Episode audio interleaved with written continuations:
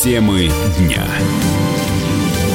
Вы слушаете радио «Комсомольская правда» в студии Игорь Измайлов. Суд Таиланда не стал арестовывать капитанов лодок, по вине которых погибли наши сограждане. Ответственных за аварию на Пхукете, в которой столкнулись два судна, отпустили под залог в 200 тысяч бат. Это примерно 400 тысяч рублей, полмиллиона.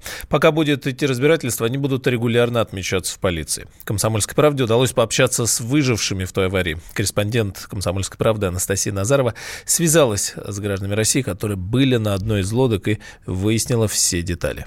При столкновении двух туристических катеров в Таиланде 10 февраля пострадали Жанна и Мария Болотина. Это мать с дочерью, обе из Нижнего Новгорода. Комсомольская правда Нижний Новгород связалась э, с Марией в соцсетях, поинтересовались, как они себя чувствуют, сильно ли пострадали. Девушка э, рассказала, что, в общем-то, они с мамой находились в закрытой части одного из катеров в самом центре. И вот только отъехали от причала, и примерно через где-то две минуты произошел резкий удар. Девушка отметила, что держаться вообще в катере не за что было. Собственно, поэтому все полетели в разные стороны. Повсюду была кровь, крики женщины, чьи дети, собственно, и погибли в этой чудовищной аварии. Мария сказала, что вот у них до сих пор с мамой шок, шоковое состояние. Хотя их уже из больницы выписали, отпустили. У Марии, у дочки боли в шее, в голове, ушибы. Общее состояние, говорит, не лучшее. А у мамы удовлетворительное состояние, при том, что она во время аварии получила сильный удар в живот. Мы также спросили, какой у них настрой теперь. В общем-то, говорят, очень хочется на родину. И также нам стало известно уже после того, как мы поговорили с Марией, что на одном из катеров были еще нижегородцы, мама с сыном. И сегодня даже мама вышла на связь с комсомолкой, подтвердив, что они действительно были там, но от комментариев отказалась, говорит, состояние не лучшее, хочется все скорее забыть. Комсомольская правда, Нижний Новгород, Анастасия Назарова. По данным полиции Таиланда, один катер направлялся на пир с острова за пассажирами, когда в него врезалась другая лодка с туристами. Погибли двое детей из России. В России льготные автокредиты могут закончиться уже этой весной, да то есть вот-вот прям-таки. Как сообщают СМИ, 5 миллиардов рублей, выделенные на программы «Первый автомобиль» и «Семейный автомобиль» все, заканчивали, заканчиваются, практически закончились. При этом, как уточнили в Минпромторге, финансирование такого вида автокредитования могут все-таки продолжить. Вопрос будет выдвинут на обсуждение при очередной корректировке бюджета. Но могут и не продолжить. Вице-президент Национального автомобильного союза Антон Шапарин уверен, программу нужно обязательно продлевать продлевать?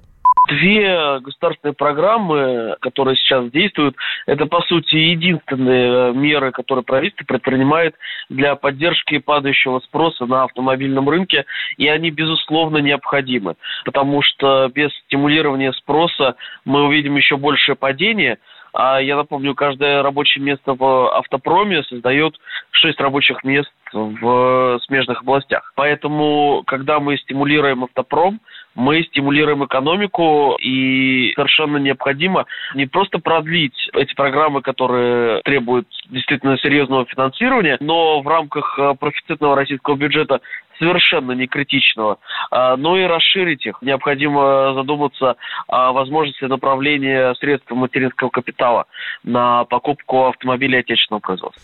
С такой точки зрения также согласен и партнер аналитического агентства «Автостат» Игорь Маржарета. По его словам, каждый рубль, вложенный в автопром, принесет три в течение нескольких лет.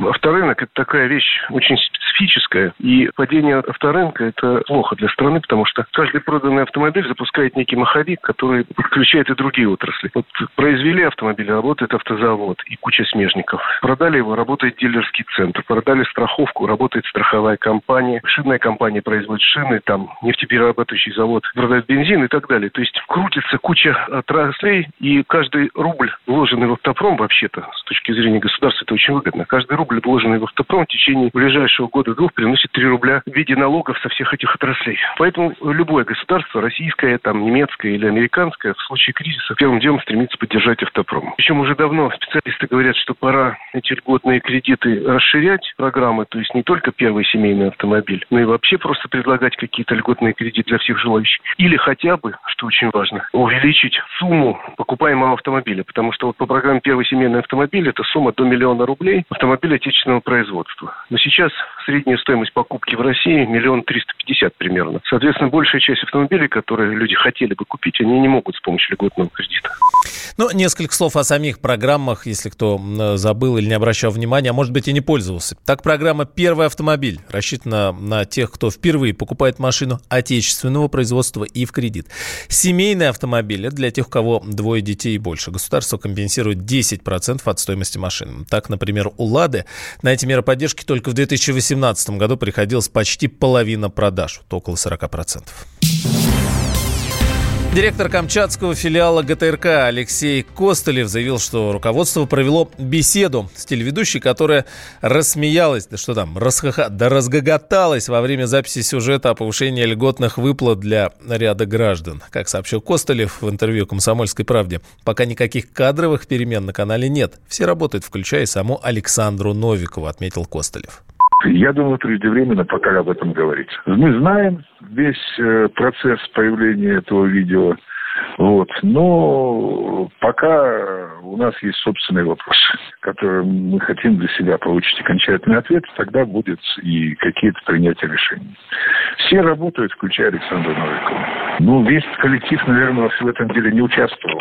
Вот. Есть конкретные люди, по которым пока есть вопросы. Ранее в интернете появился ролик, на котором ведущая Александра Новикова, записывая очередной новостной выпуск, э, рассмеялась, ну, прям это не передать э, каким-то словом, более точным, наверное, над э, текстом, который она читала про суммы выплат льготникам, настолько они копеечные и мизерные. Но телеведущая извинилась перед коллегами, попросила сделать еще один дубль, перезаписаться. Его стоимость составит чуть больше полутора тысяч рублей ежемесячно, из которых почти 900 льготник может потратить на необходимые медикаменты. 137 рублей может направить на приобретение путевки в санаторий для профилактики основных заболеваний, а оставшиеся на бесплатный проезд на международном транспорте к месту лечения и обратно. Извините. Я старалась, вы слышали. 哈哈哈哈 Хорошо, что я не в прямом эфире. Я, честно, очень старалась не засмеяться на это. А остальные на международный проезд вы это читали? 137 это на, на путь, нет, на путевку в санаторий. А оставшиеся на международный проезд к месту, месту отдыха и обратно. Понимаете? Полторы тысячи, из них 900 на медикаменты, 137 на санаторий, а оставшиеся деньги на проезд. Ой, а такой вот смех, пусть он вам не приснится. Сама телеведущая от комментариев воздерживается «Комсомольской правде». Александр Новиков рассказал, что ей тяжело, потому что прессинг начался. Желтый традиционный для последних дней уровень погодной опасности продлили в московском регионе до вечера среды. Там, как обычно, как пойдет. Причина, как обычно, в гололедице. Как рассказала радио «Комсомольская правда» главный специалист Метеобюро Москвы Татьяна Позднякова, ежедневно до конца недели на дорогах региона будет сохраняться гололед. Скользко и не очень. При этом э, синоптик говорит, что выходные температура воздуха будет соответствовать мартовским значениям. Снегопад сегодня уже осложнил движение в Москве. Дороги в городе утром были загружены загружена сильнее, чем обычно, поэтому ГИБДД призывает водителей, да и пешеходов, в общем, к осторожности из-за метеоусловий. Не спешите быть аккуратными. В Петербурге же сегодня будет пасмурная погода, небольшие осадки в виде дождя и мокрого снега. Температура воздуха в течение суток аж до плюс трех февральских градусов. Самые осведомленные эксперты, самые глубокие инсайды, самые точные прогнозы. Точные прогнозы Знаем все лучше всех. Ведущие. Неудержимый Мардан и прекрасная Надана Фридрихсон. Первая радиогостинная «Вечерний диван» на радио «Комсомольская правда». Два часа горячего эфира ежедневно по будням в 6 вечера по Москве.